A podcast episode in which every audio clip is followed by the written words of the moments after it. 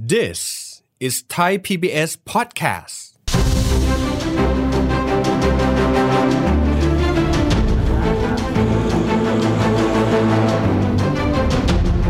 เคยสงสัยไหมครับ สมัยปู่ย่าตายายเราเขาก็ใช้ปุ๋ยอินทรีย์ เพราะมันไม่มีปุ๋ยเคมีให้ใช้ แต่ทำไมสมัยนี้เราจึงไม่สามารถใช้ปุ๋ยอินทรีย์ทดแทนปุ๋ยเคมีได้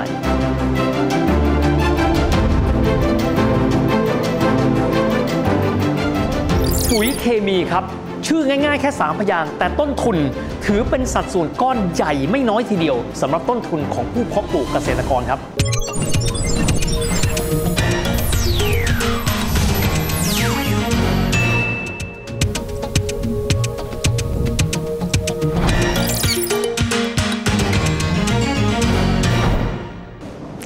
สวัสดีท่านผู้ชมครับ ยินดีต้อนรับเข้าสู่รายการเศรษฐกิจติดบ้านนะครับ รายการที่จะทำให้ท่านนั้นไม่รู้สึกว่าข่าวเศรษฐกิจเป็นข่าวที่ไกลตัวอีกต่อไป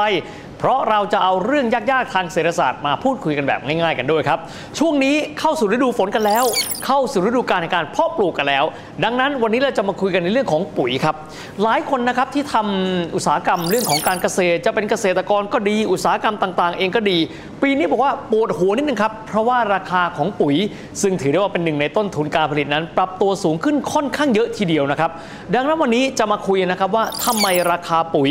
ซึ่งถือได้ว่าเป็นต้นทุนที่มีราคาสูงพอสมควรนั้นทำไมปีนี้ถึงได้มีการปรับขึ้นอยู่พอสมควร และอีกส่วนหนึ่งครับ ปุ๋ยเคมีราคาสูง เพราะว่ามันมีเหตุการณ์ภายนอกซึ่งมากระทบกันด้วย แต่ขณะเดียวกันปุ๋ยอินทรีย์ครับไม่ได้ต้องนำเข้านะครับ ปุ๋ยคอกปุ๋ยหมักก็ทำกันในบ้านเรานี่แหละครับ แต่ราคามันดันพ่วงและสูงขึ้นไปด้วย วันนี้จะมาคุยนะครับว่าในมิติเชิงเศรษฐศาสตร์กันแล้วเนี่ยมันเกิดอะไรขึ้นกันบ้าง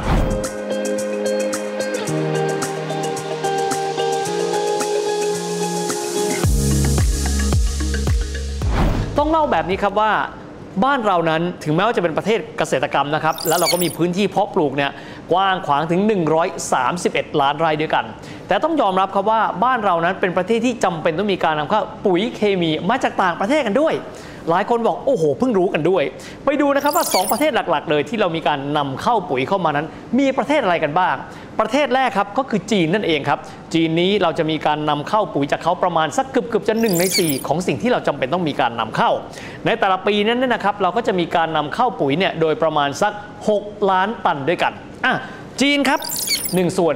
อีกส่วนหนึ่งกันก็คือรัสเซียกันด้วยนะครับแต่ทีนี้จะต้องเล่าแบบนี้ครับว่า 2 ประเทศนี้เนี่ย ในช่วงปีที่ผ่านมาดูเหมือนกับจะมีการจำกัดเรื่องของการส่งออก ไปดูกันทีละประเทศกันก่อนนะครับว่าส่งผลกระทบอะไรกับเรากันบ้าง ประเทศที่เรานำเข้าปุ๋ยเคมีมากที่สุดก็คือจีนครับ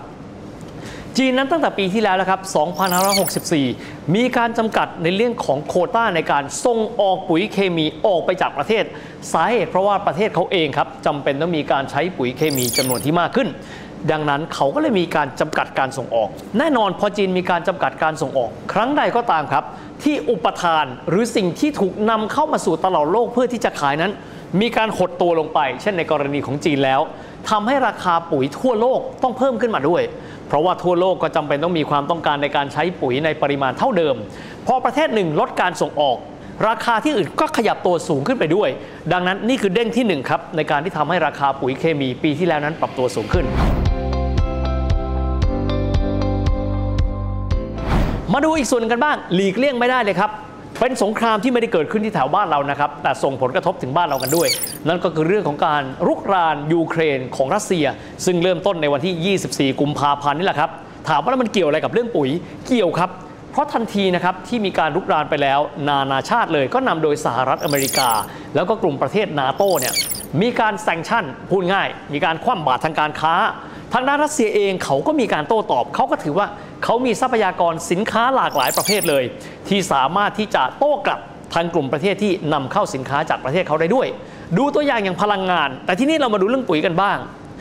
ทางด้านของรัสเซียครับถือได้ว่าเป็นหนึ่งในผู้ผลิตปุ๋ยรายใหญ่ของโลกนะครับเกิดมาผมก็เพิ่งจะเคยรู้ เพราะว่าบรรดาปุ๋ยที่ใช้กันอยู่ทั่วโลกเนี่ยประมาณ 1 ใน 8 ของโลกใบนี้จำเป็นต้องมีการนำเข้าปุ๋ยจากรัสเซียกันด้วย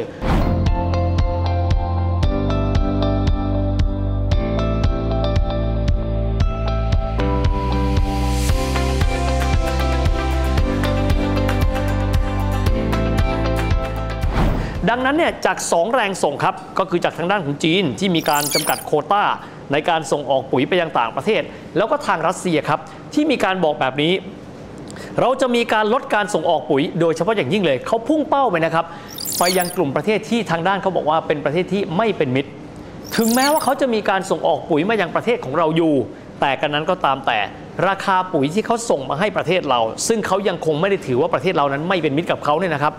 แต่ราคาเขาก็จะมีการขยับปรับตัวสูงขึ้นไปด้วย เราไปดูนะครับในตัวของราคาปุ๋ยนะครับว่าเวลาที่รัสเซียนั้นมีการลดปริมาณการส่งออกไปแล้วเนี่ยราคาเป็นเท่าไหร่กันบ้าง เราเริ่มต้นกันที่ปุ๋ยเคมีขนาด 50 กิโลกรัมนะครับ แต่เดิมครับราคาจะอยู่ที่ประมาณ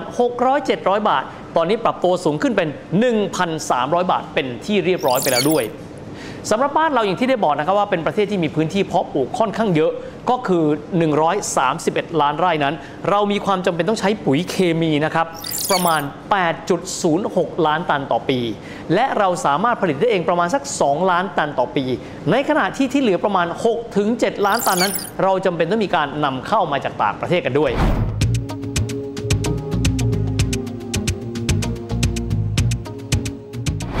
ทีนี้เรามาดูตัวราคานะครับ ราคาปุ๋ยเคมีต่อตันกันบ้างนะครับ โดยปกตินะครับต่อตันก็อยู่ที่ประมาณสัก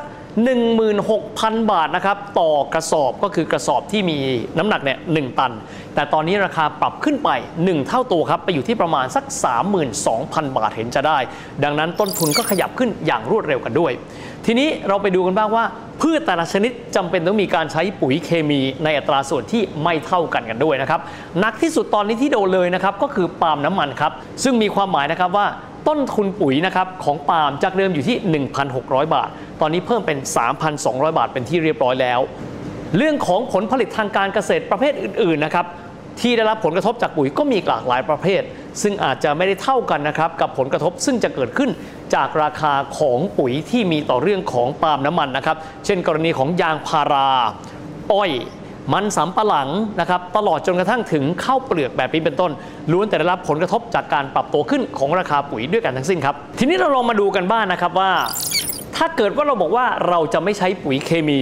เพราะบ้านเรานี้ส่วนหนึ่งเลยเราบอกว่าเราอยากจะได้เกษตรแบบอินทรีย์ มีความหมายว่าเราไม่อยากที่จะใช้ปุ๋ยเคมีในเรื่องการเกษตรกันบ้าง ถ้าเราหันมาใช้ในเรื่องของปุ๋ยอินทรีย์บ้างล่ะจะเป็นยังไงบ้าง ต้องบอกอย่างนี้ครับว่าทางด้านปุ๋ยอินทรีย์เองบ้านเราก็สามารถผลิตได้ แต่ทั้งนี้ทั้งนั้นยังไม่มากเพียงพอในการที่จะไปเติมเต็มนะครับส่วนที่ขาดหายไป หรือส่วนที่มีราคาสูงขึ้น จากการขาดหายไปของเจ้าปุ๋ยเคมีต่างๆ กันด้วย เพราะไม่ว่าจะเป็นปุ๋ยหมักปุ๋ยคอกนะครับแล้วก็ปุ๋ยซึ่งมาจากมูลสัตว์ต่างๆ เหล่านี้ สิ่งเหล่านี้เราสามารถทำได้แต่ในปริมาณที่ยังค่อนข้างจำกัดอยู่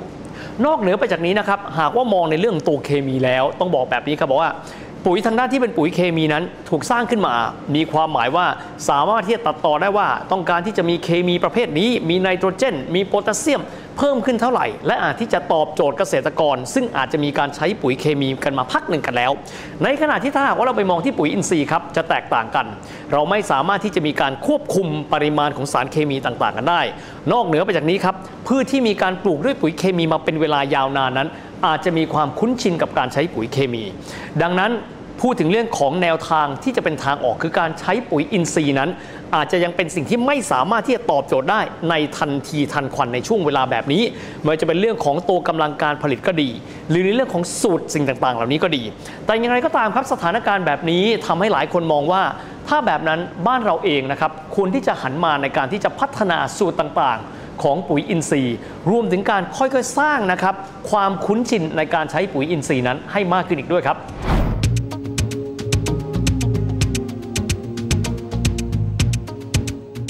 ทีนี้เราลองมาดูตัวเลขนะครับในเชิงราคาแล้วก็ในเชิงเคมี เทียบกันระหว่างปุ๋ยอินทรีย์กับปุ๋ยเคมีกันบ้างครับถ้าหากว่าเทียบกันนะครับปุ๋ยอินทรีย์ถ้าเทียบกันกับปุ๋ยยูเรีย ถ้าเป็นสูตร 4600 นะครับก็คือหนึ่งในปุ๋ยไนโตรเจนที่เรานำเข้ามา แล้วก็มีความต้องการค่อนข้างสูง ราคาปุ๋ยอินทรีย์ครับ1กระสอบหนัก 25 กิโลกรัมราคา 300 บาท จะมีไนโตรเจนนะครับ2%ราคาต่อน้ำหนัก 1 กิโลกรัมจะอยู่ที่ 12 บาท ในขณะที่ปุ๋ยยูเรียครับสูตร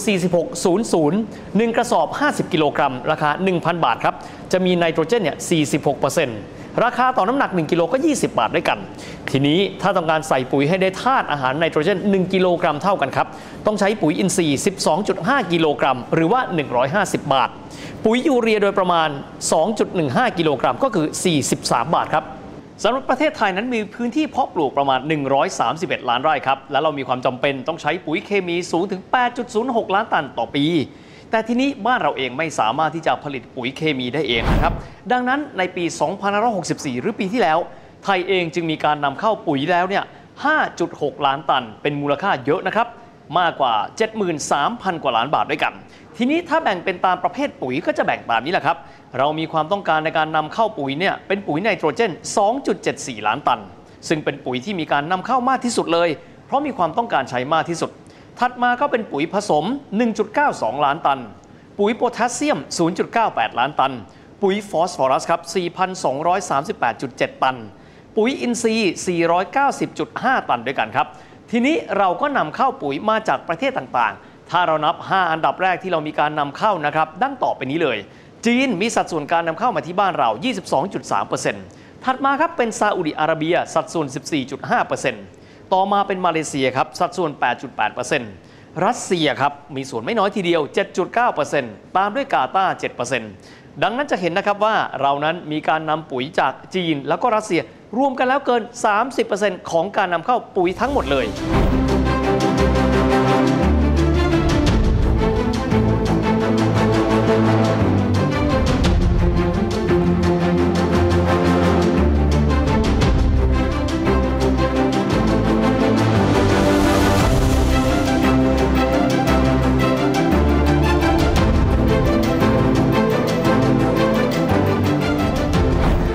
ลาที่เกิดเหตุการณ์นะครับใน 2 ประเทศนี้ก็เลยส่งผลกระทบต่อเรื่องของต้นทุนการทำการเกษตรในบ้านเราอย่างหลีกเลี่ยงไม่ได้ครับดังที่เห็นนะครับว่าในฐานะที่บ้านเรานั้นเป็นประเทศเกษตรกรรมครับแล้วเราก็มีพื้นที่เพาะปลูกถึง 131 ล้านไร่ ดังนั้นในช่วงนี้เราอาจจะต้องจำเป็นต้องมานั่งคิดนะครับว่า หากว่าเราต้องการที่จะลดการพึ่งพิงการนำเข้าจากต่างประเทศ และลดความอ่อนไหวของเราในการที่จะต้องนำเข้าปุ๋ยจากต่างประเทศ ซึ่งราคาอาจจะมีความผันผวนกันในอนาคตก็ได้ ก็อาจจะจำเป็นละครับที่บ้านเรานั้นจะต้องหันมาดูแล้วครับว่า การทำปุ๋ยอินทรีย์ภายในบ้านเราเองนั้น จะต้องมีวิธีการในเชิงวิชาการอย่างไร เพื่อย้ำให้มั่นใจนะครับว่าบ้านเราซึ่งเป็นประเทศที่อิงเรื่องของเกษตรกรรมไม่น้อยนั้น สามารถที่จะเดินหน้าได้แบบยั่งยืนและลดการพึ่งพิงการนำเข้าจากประเทศอื่น นอกเหนือไปจากนี้อีกหนึ่งสิ่งที่เป็นโบนัสครับก็คือเรื่องของการที่จะทำให้บ้านเรานั้น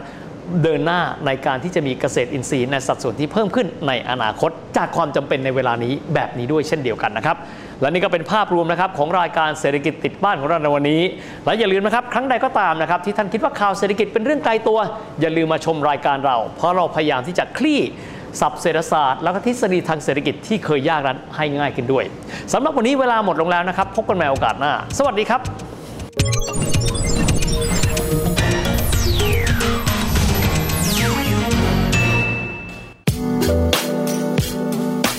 ดตามรายการทางเว็บไซต์และแอปพลิเคชันของไทย PBS Podcast Spotify SoundCloud Google Podcast Apple Podcast และ YouTube Channel Thai PBS Podcast Thai PBS podcast. View the world via the voice.